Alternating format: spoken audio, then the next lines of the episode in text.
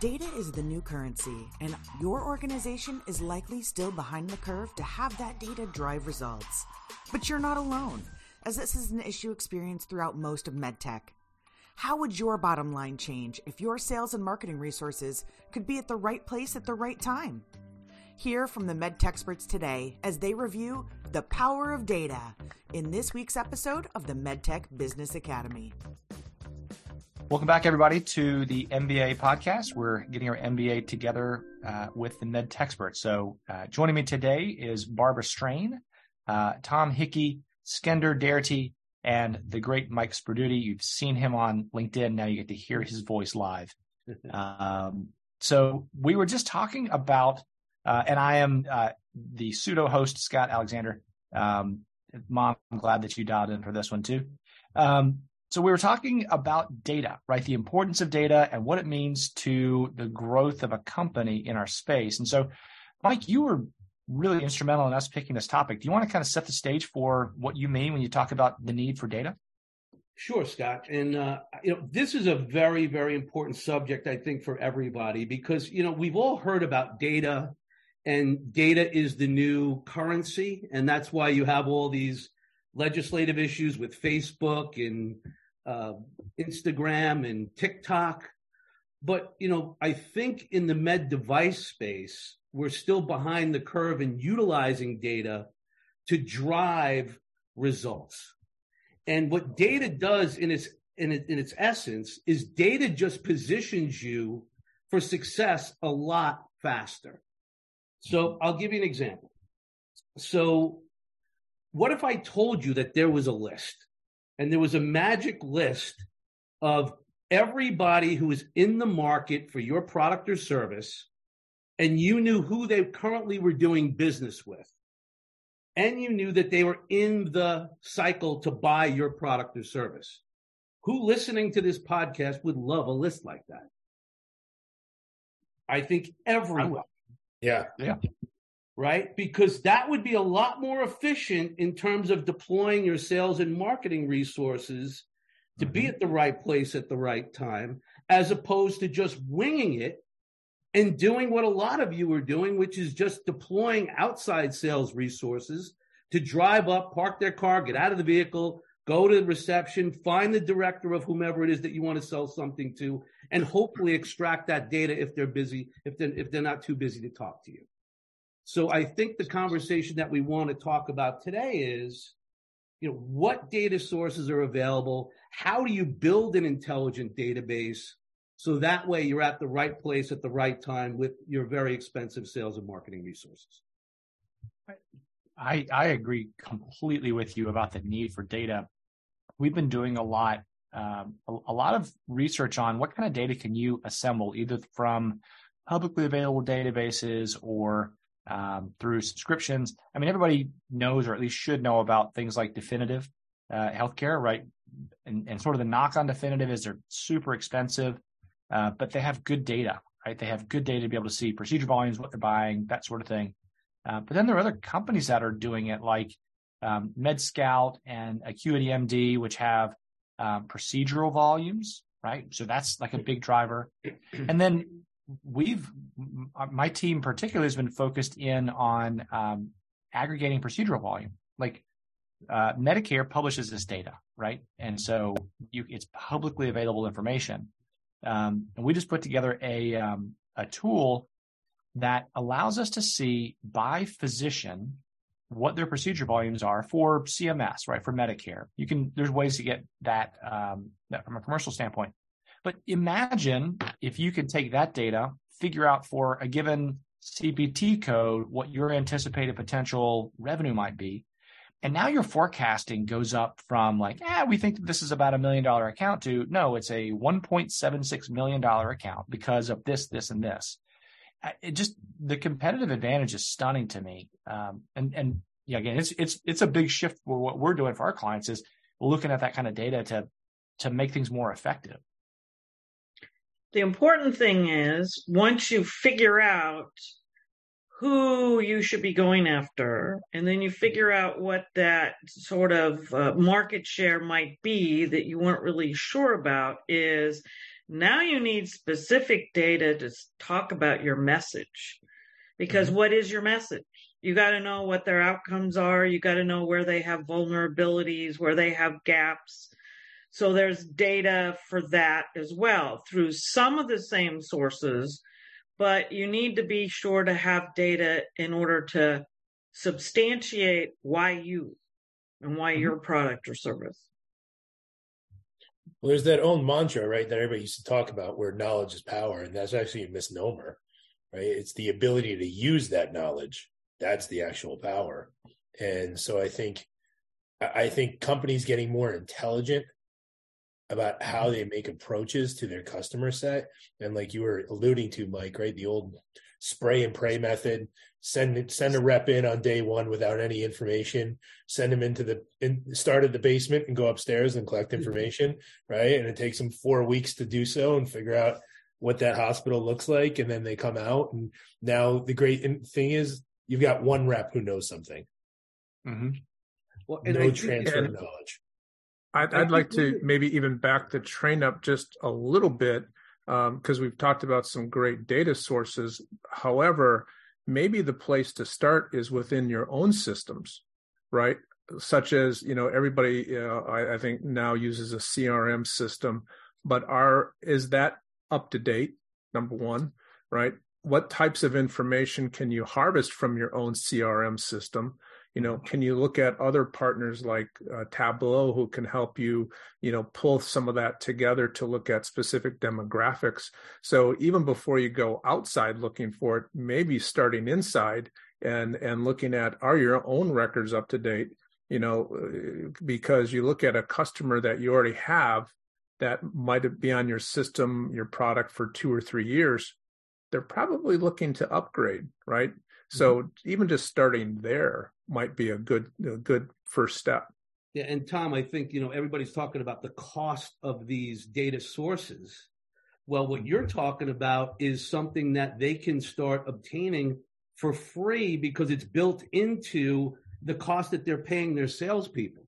So think about it. Most people that are using C R M are just using it as a glorified notebook, right? Yeah. So it's, or you know, this is my this is my contact, this is their phone number, this is their email, and here's some notes about what I'm doing. Whereas if you use these user-defined fields that are in a C R M, you can put questions that are mandatory for your salespeople to put the information in there, like what what piece of equipment are they using today?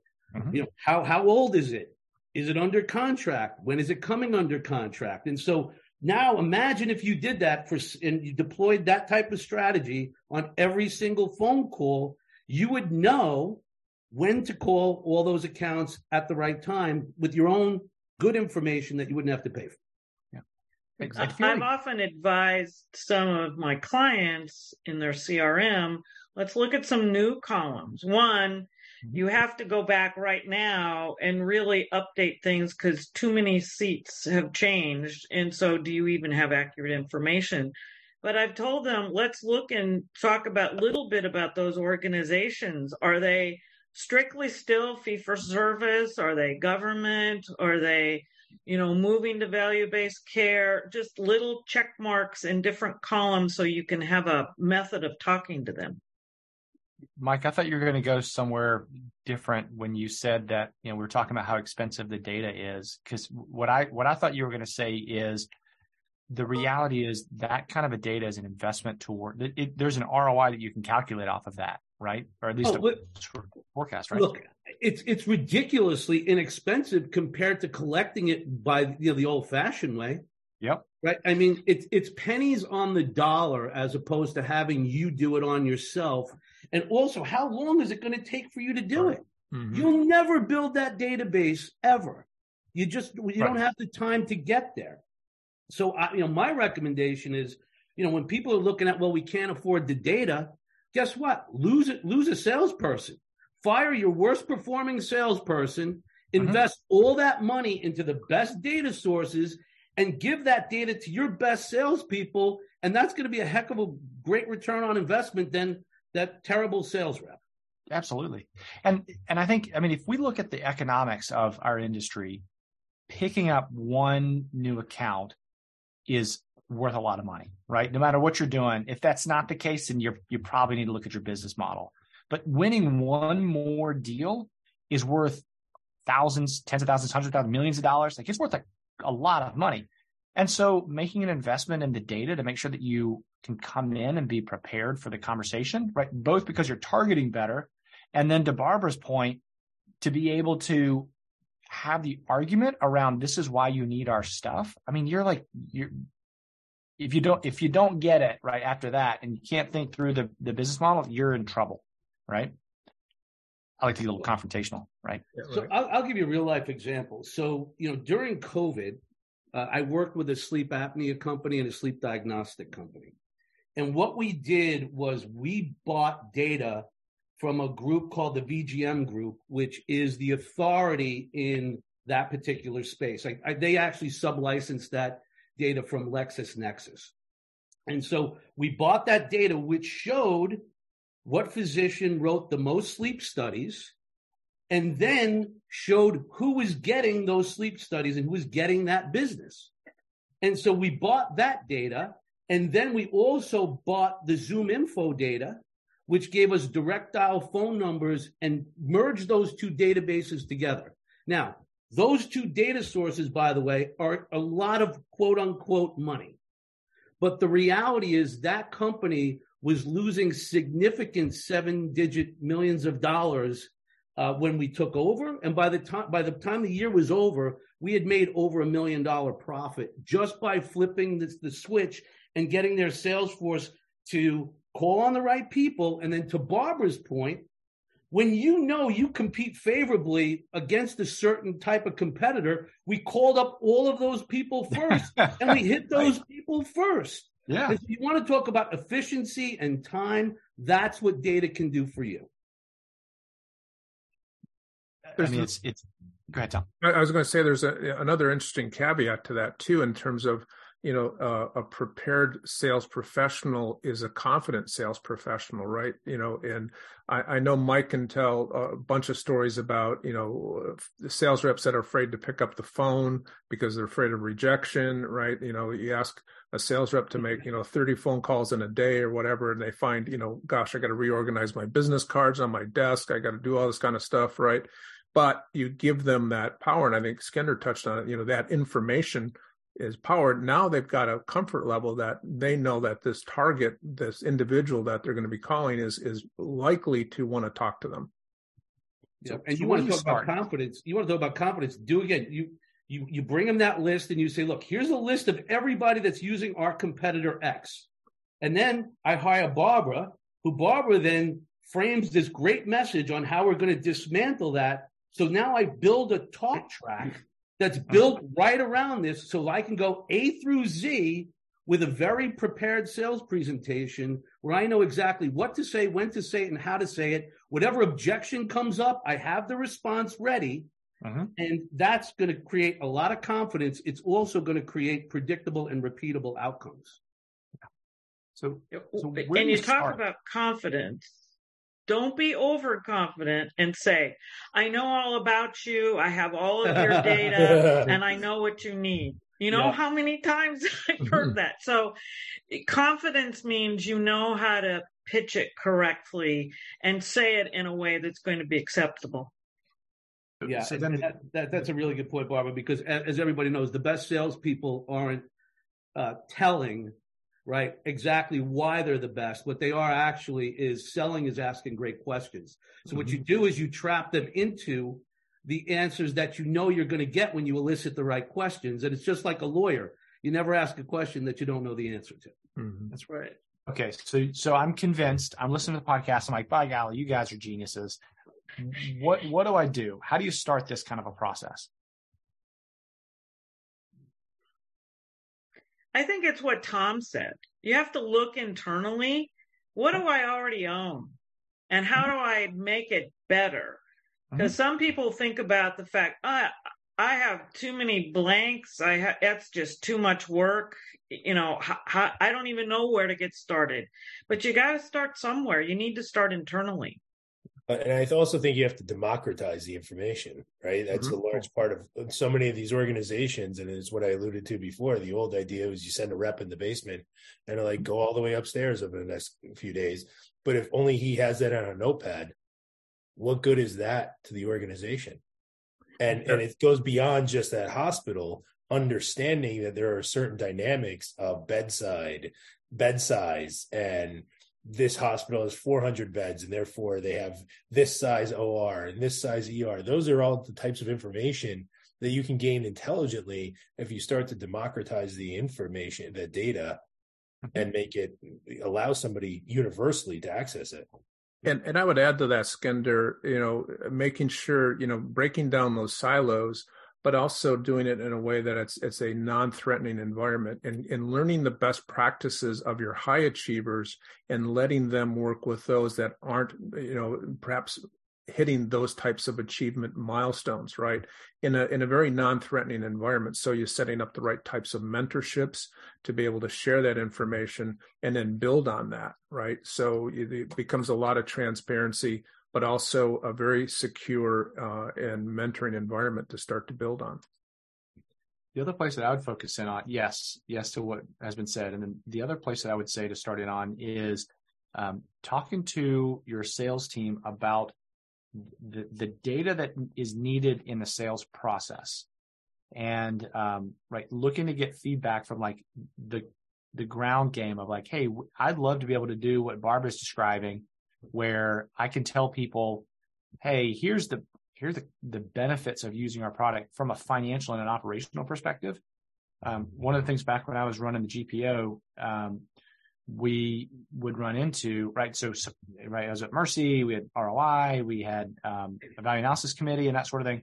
And we would have companies all the time show up and they would have no idea what the financial and the operational capacity or, or impacts are to us for buying their product.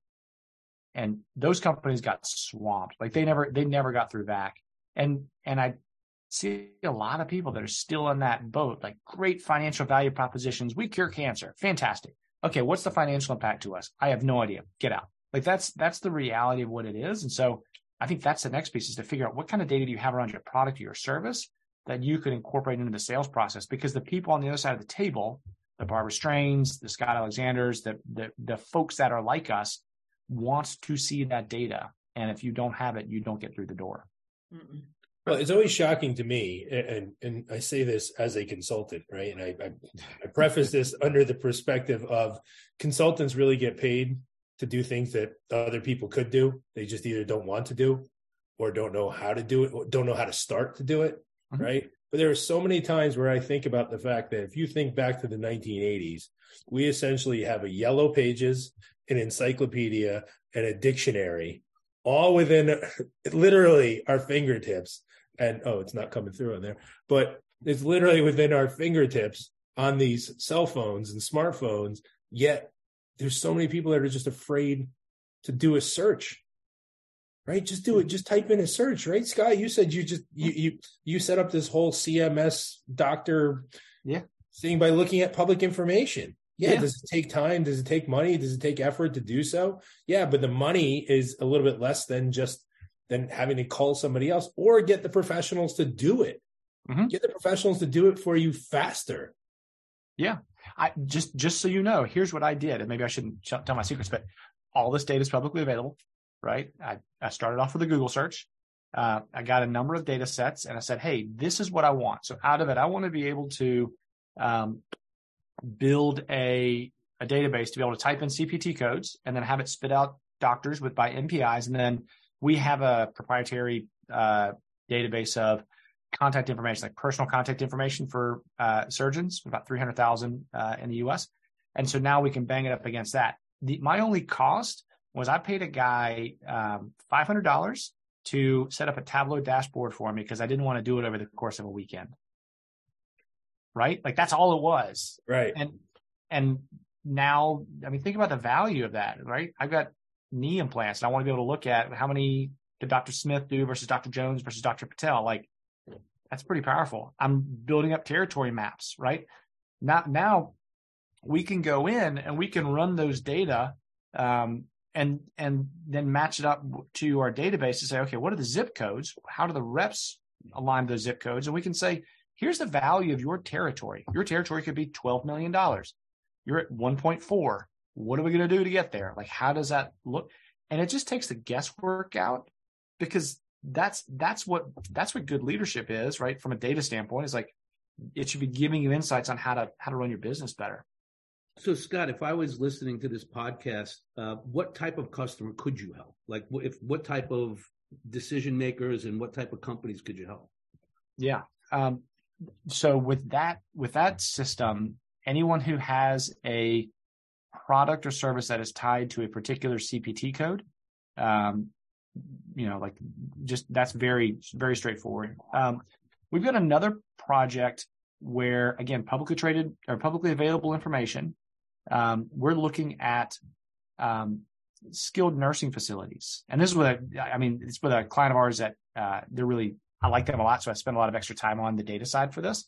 Um, and so we're looking at, um, they have a product that goes into skilled nursing facilities. We can get down to what are the, um, by, by location, uh, quality metrics, uh, percentage of patients with different types of, uh, conditions. So we can really hone in to say, hey, these are the, the skilled nursing facilities that have a high percentage of people with C O P D and have a, a high readmission rate.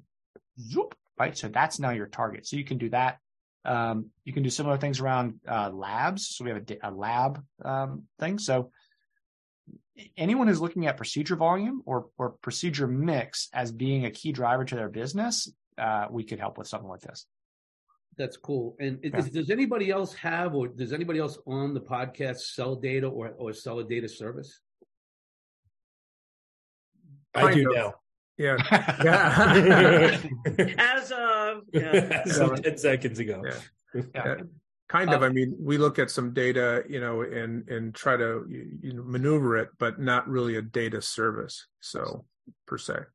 And then I guess what are, you know, we talked about Definitive and, and Zoom Info and some of these uh, different databases, which maybe folks aren't aware of these things. And just maybe we should just go through, you know, what are the best databases that you guys have used, and what were the advantages of those databases, and, you know, maybe some recommendations, because I'm in the same boat. I don't sell data, so I'm, but I am always looking for the best sources. So just put it out there. What sources have you guys used, and, and which ones would you recommend? Um, so we, we do sell data, um, and do data work. Um, and so the other, Again, we run a marketing firm, um, right? For those of y'all, uh, gyrus marketing dot com. Um, and uh, the big areas of growth for us in this second half of twenty twenty-two and into twenty twenty-three are data and C R M, because those are the two areas that um, everybody needs. Nobody knows how to start, and and we like those kinds of things. So this is the use case that I would describe. If you think about the data, the, the way that, that we recommend using data is in like territory mapping. So go find the procedures and then actually put that data into your C R M.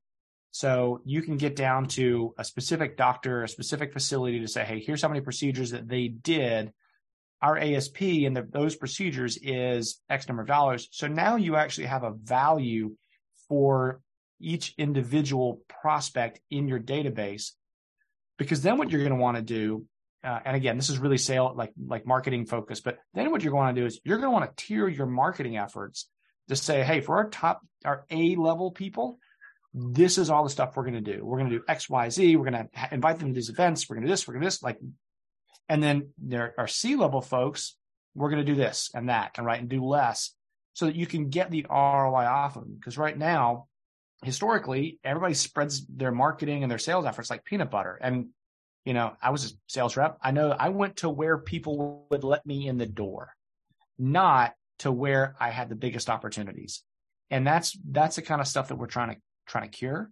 Um, but but the data sets that we've used, so we we've used we we have used and do use Definitive Healthcare. Um, we have used and do use uh, Zoom Info. We use um, uh, let's see, on like contact information side, we have a, there's a number of data shops that we like that make, that have actually like good lists of people, right? Here's Doctor Smith's contact info, that sort of thing. Um, we pull a lot out of C M S. Um, there are uh, companies that really kind of focus in on the territory mapping piece. So uh, MedScout is a good company there. AcuityMD is another um, uh, firm in that in that space. Um, yeah, those are those are the really kind of the main ones that I would look at. Um, yeah. So let me ask the question from a, a different angle. You know, we, we've done all of this, and if you're a sales executive, vice president of business development, what have you, what type of feedback loop do you need? You know, you, you put all this stuff out here. How do you validate and know that your investment is paying off and, and folks are using it the right way? That's where your C R M is, right? I, and, and again, sorry if I'm talking a lot, but th- these are things that I spend a lot of time thinking about, right. And I talk a lot. Um, I, I think I think it's we criminally underuse C R Ms, and um, and and we think that they're these like monstrosities and beasts that need to happen. When the reality is, if you use a C R M well, it will take time and energy off of your salespeople, so they can focus on high value added activities. Um, and and by that, what I mean is, Mike, you mentioned this earlier in the call. There's a certain number of objective objections you know you're going to get. Sales, sales to a great degree is very formulaic, right? I know when I get this, then I do that. Like it's an if-then statement. And the thing that a lot of C R Ms can do um, is they can take those if-then statements and then you can make them automated. So we have a um, we've got a process in our own marketing where um, sometimes people are like, "Hey, send me some information about your about your company," right? Cool. We get that all the time. Everybody on the podcast gets that. I'm sure every one of y'all does it. We have a, a sequence inside. We use HubSpot. And by the way, I'll just make a an unabashed plug. HubSpot's the right tool for eighty percent of the people listening. Like everybody's got Salesforce. You're spending too much and you're getting shit for it. But I can't, I don't know if I can say Ooh. that, but a little strong, but, but it's not the right tool for everybody. And you spend way too much money on it. But firmly agree. Here's, here's the reality. I get that request. I take their name, I, I put it into a sequence in HubSpot, and they get a three email sequence that Scott Alexander never touches, that looks like me, sounds like me, acts like me. And then I get reports back on, did they open it? What happened, right? Did they open it and go to this link? I'll, I have the insight that you would want before you had a follow-up conversation with them. So you have to set your platforms up correctly to get that feedback. And then if you're not seeing your uh, your velocity go, Um, go faster, your pipeline, your deal velocity, go, go faster, you're doing something wrong. Either sales reps aren't using the data, got their own data, or you don't have the right system set up. But you should, as a as a V P of sales, as a C E O, you should be able to look at the velocity of your pipeline, and it should go up unquestionably if you add data into the mix. Well, as Skender said, though, that if you democratize it, so you do need the feedback from the sales force as well. You know, that didn't turn out so well because of this, this, and that. So you have to tweak some things.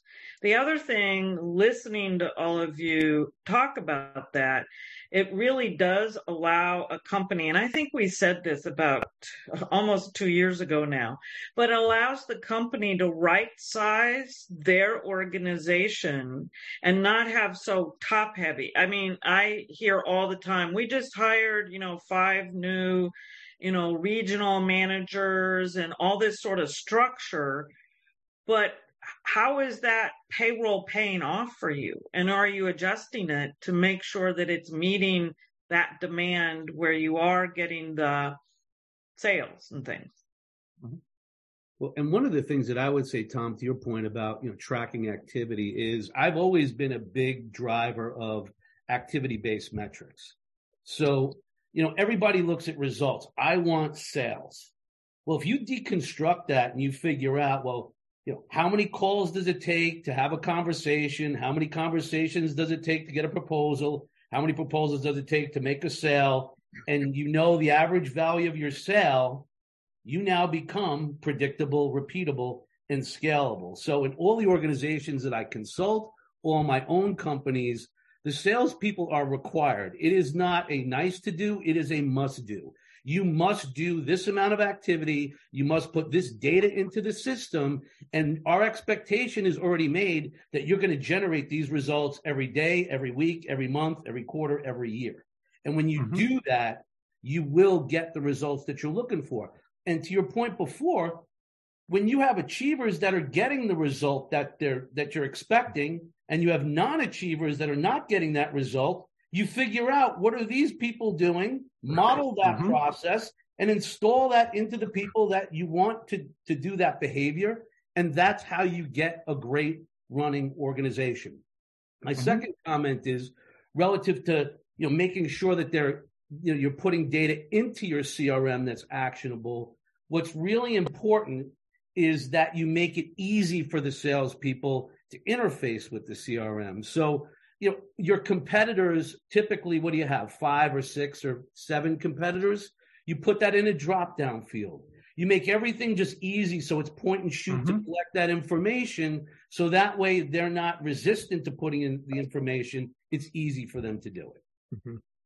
There's three parts to, to what I view it, it, when we do sales review with our ta- sales team and our marketing team, even when we're doing reviews with our customers. There's the there's me, there's you, and there's the environment. So if things are working well, we've got a review. Is it me? Is it you? Is the environment? All three. Or if we lost out on an opportunity, is it me, you, or the environment? And what I see when we're talking to a lot of companies is they only have an inside view. Mm-hmm. They never really look at data to benchmark what is happening outside.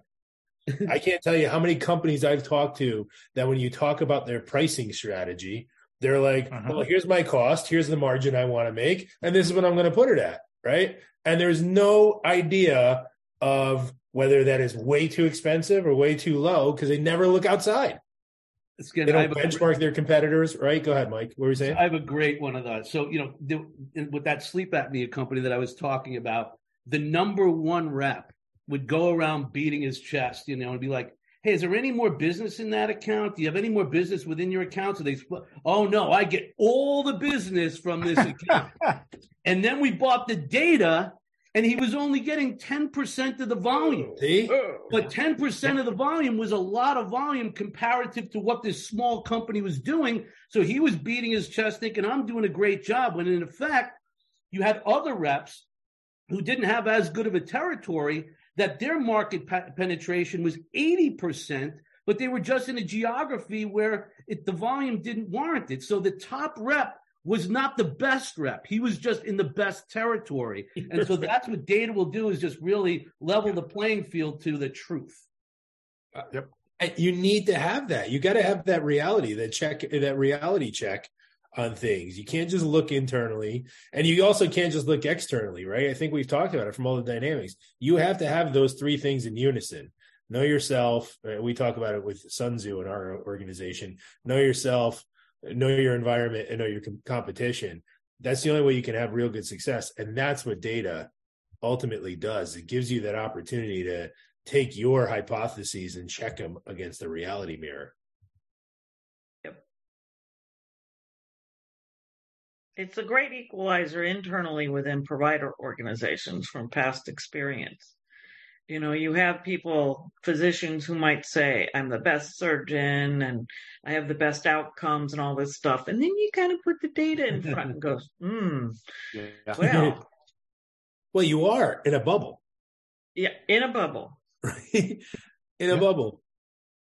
We, I, I'm going to I'm gonna take it in a sharp left turn. Uh, we use data in the hiring process. So, and I'm sure many other people do as well, but we use... Um, We use Criteria Corp. I, I'm not in love with them, but that's the platform that we're using right now to get to understand, like, what are people's motivations? How do they work? How how well can they work through uh, challenging problems? Things like that, because it helps you. It helps you get past the gut feel uh, of like, hey, I interviewed Tom. He seems cool. Let's bring him on, and then you realize like Tom doesn't know what he's doing, right? And um, so, but Tom Hickey does. Uh, But th- that way you can get much more sort of formulaic about like, okay, is this is this person meeting the criteria of what my top reps look like, so that I can make sure that I'm replicating that versus trying to break out and do something completely different or, or missing the mark.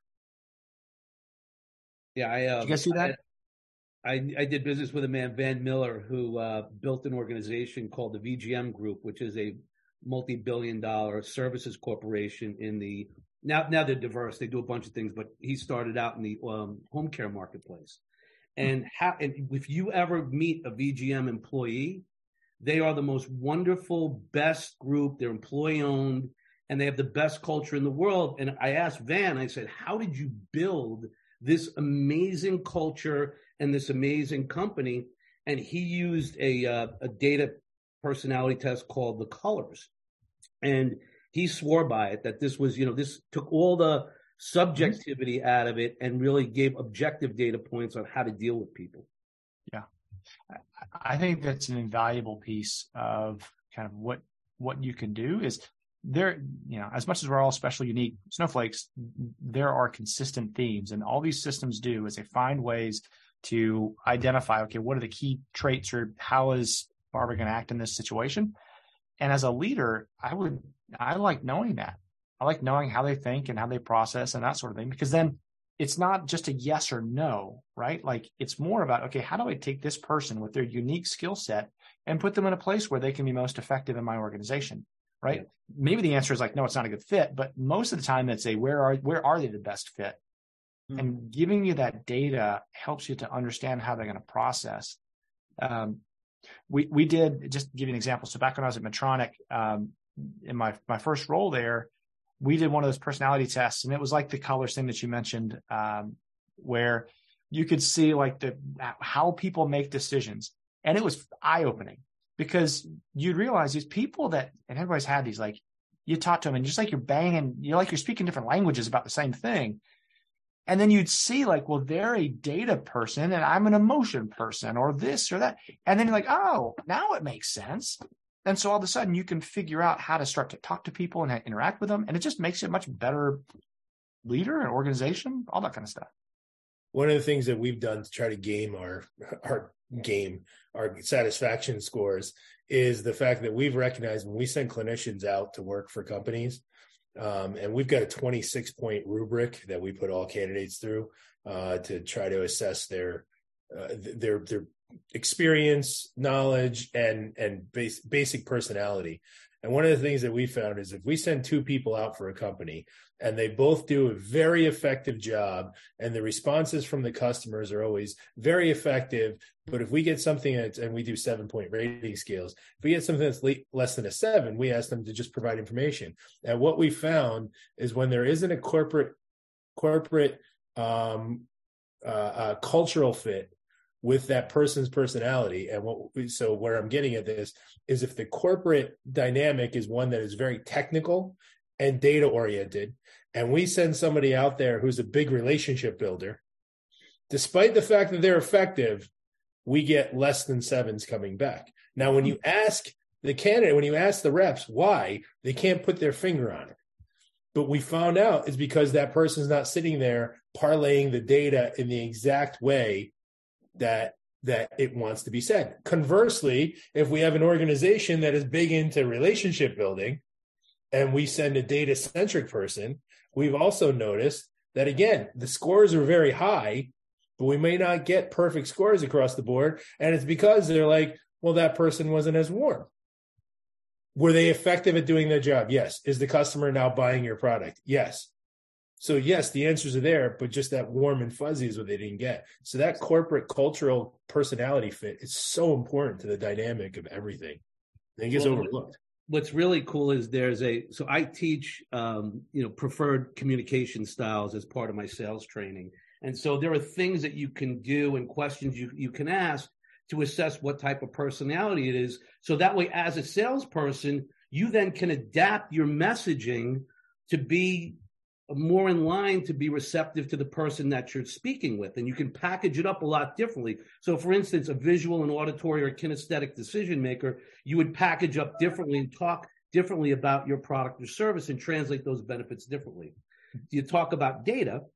There's a company called Crystal that you can buy. It's a plug-in app that, uh, that you can plug in onto LinkedIn, and it will assess based on what people have written on social media.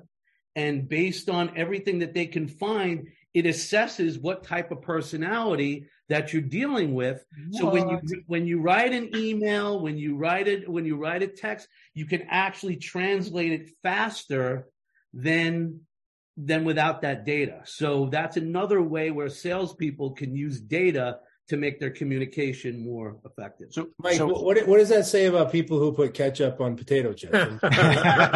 you, you know, we promised Scott we would make that public. So. Yeah. And, and yeah. If we're talking yeah. about ketchup on potato chips, we must be close to the end. I was going to say, you guys, you, and this is the last time ever I'm, I'm, I'm on the show. This is ridiculous. I can't believe you'd be so, so, so harsh to me. Scott, I put him on X. I hide it. I'm sorry. It came out. You just, you know, it's one of those things. That's awesome. Uh, so what is it? Crystal? Because I'm going to go crystal. download this thing like right now. Yeah, yeah. That's amazing. He wants to know his stuff. Yeah. I do. I want to I want to see else. like, I, I'm afraid that it's going to come back and be like, you know, male model, like good looks. And uh, like, I still want people to know that for me, right? That's why we do a, an audio one. That would be the dark crystal. That's the one that my mom does. Like right. She has that. Yeah. So um, I was going to mention uh, one other thing, and then we should probably go around the horn and just, just kind of wrap, uh, wrap up close.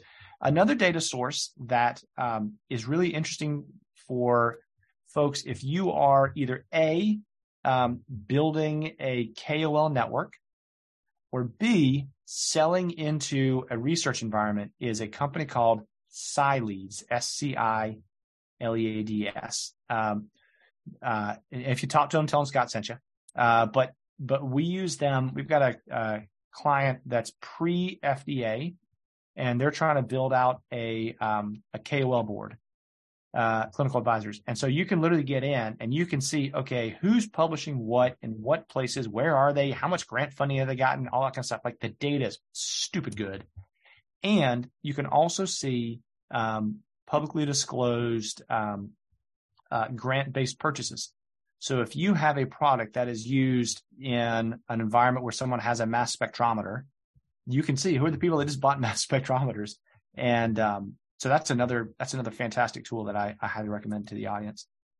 Um, so, but let's let's go on. I feel like this has been a great conversation. We've talked about the use of data in really a couple of spaces. Number one is, how do you orient yourself with your own internal data, right? I feel like that was a key component, right? Focusing on C R M. We talked about uh, understanding the data of your customers, right? Procedure volumes, uh, uh, readmission rates, that sort of thing. We talked a little bit about the use of data here in the evaluation and management of individuals, um, right? So, and then we learned that um, I like ketchup on my uh, my uh, potato chips. So, uh, my parents are Canadian, or they're from Canada originally, so I think that's probably part of it. But um, wouldn't that be maple syrup then? Yeah. And oh, back, you're right. Yeah, and back bacon. Yeah. So, um, I guess let's go around the horn. Um, who who wants to wrap up first? Skender, you maybe want to share your your parting thoughts? Yeah, I, I think. You know, one of the most advanced companies really start to think about customer acquisition cost and cost of sale.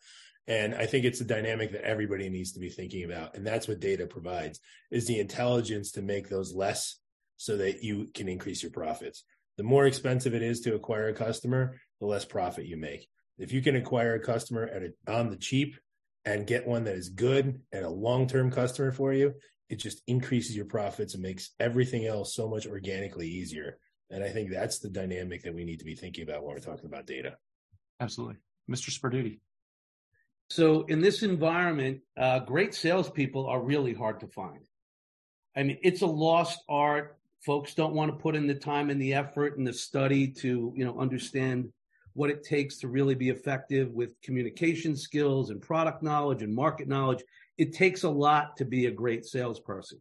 So if you're lucky enough to have great salespeople, feed them with the best data before you go hire another great salesperson. So invest in data and you will take those resources and scale a lot faster. That will be my first comment. My second comment is, uh, you know, talking about customizing presentations and pitches.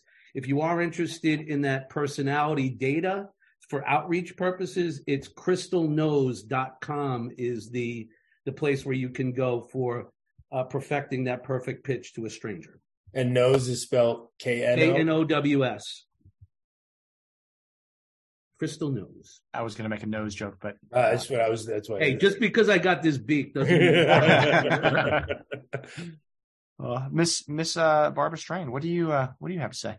Well, two things. Remember, Deming said, in God we trust, all others must bring data.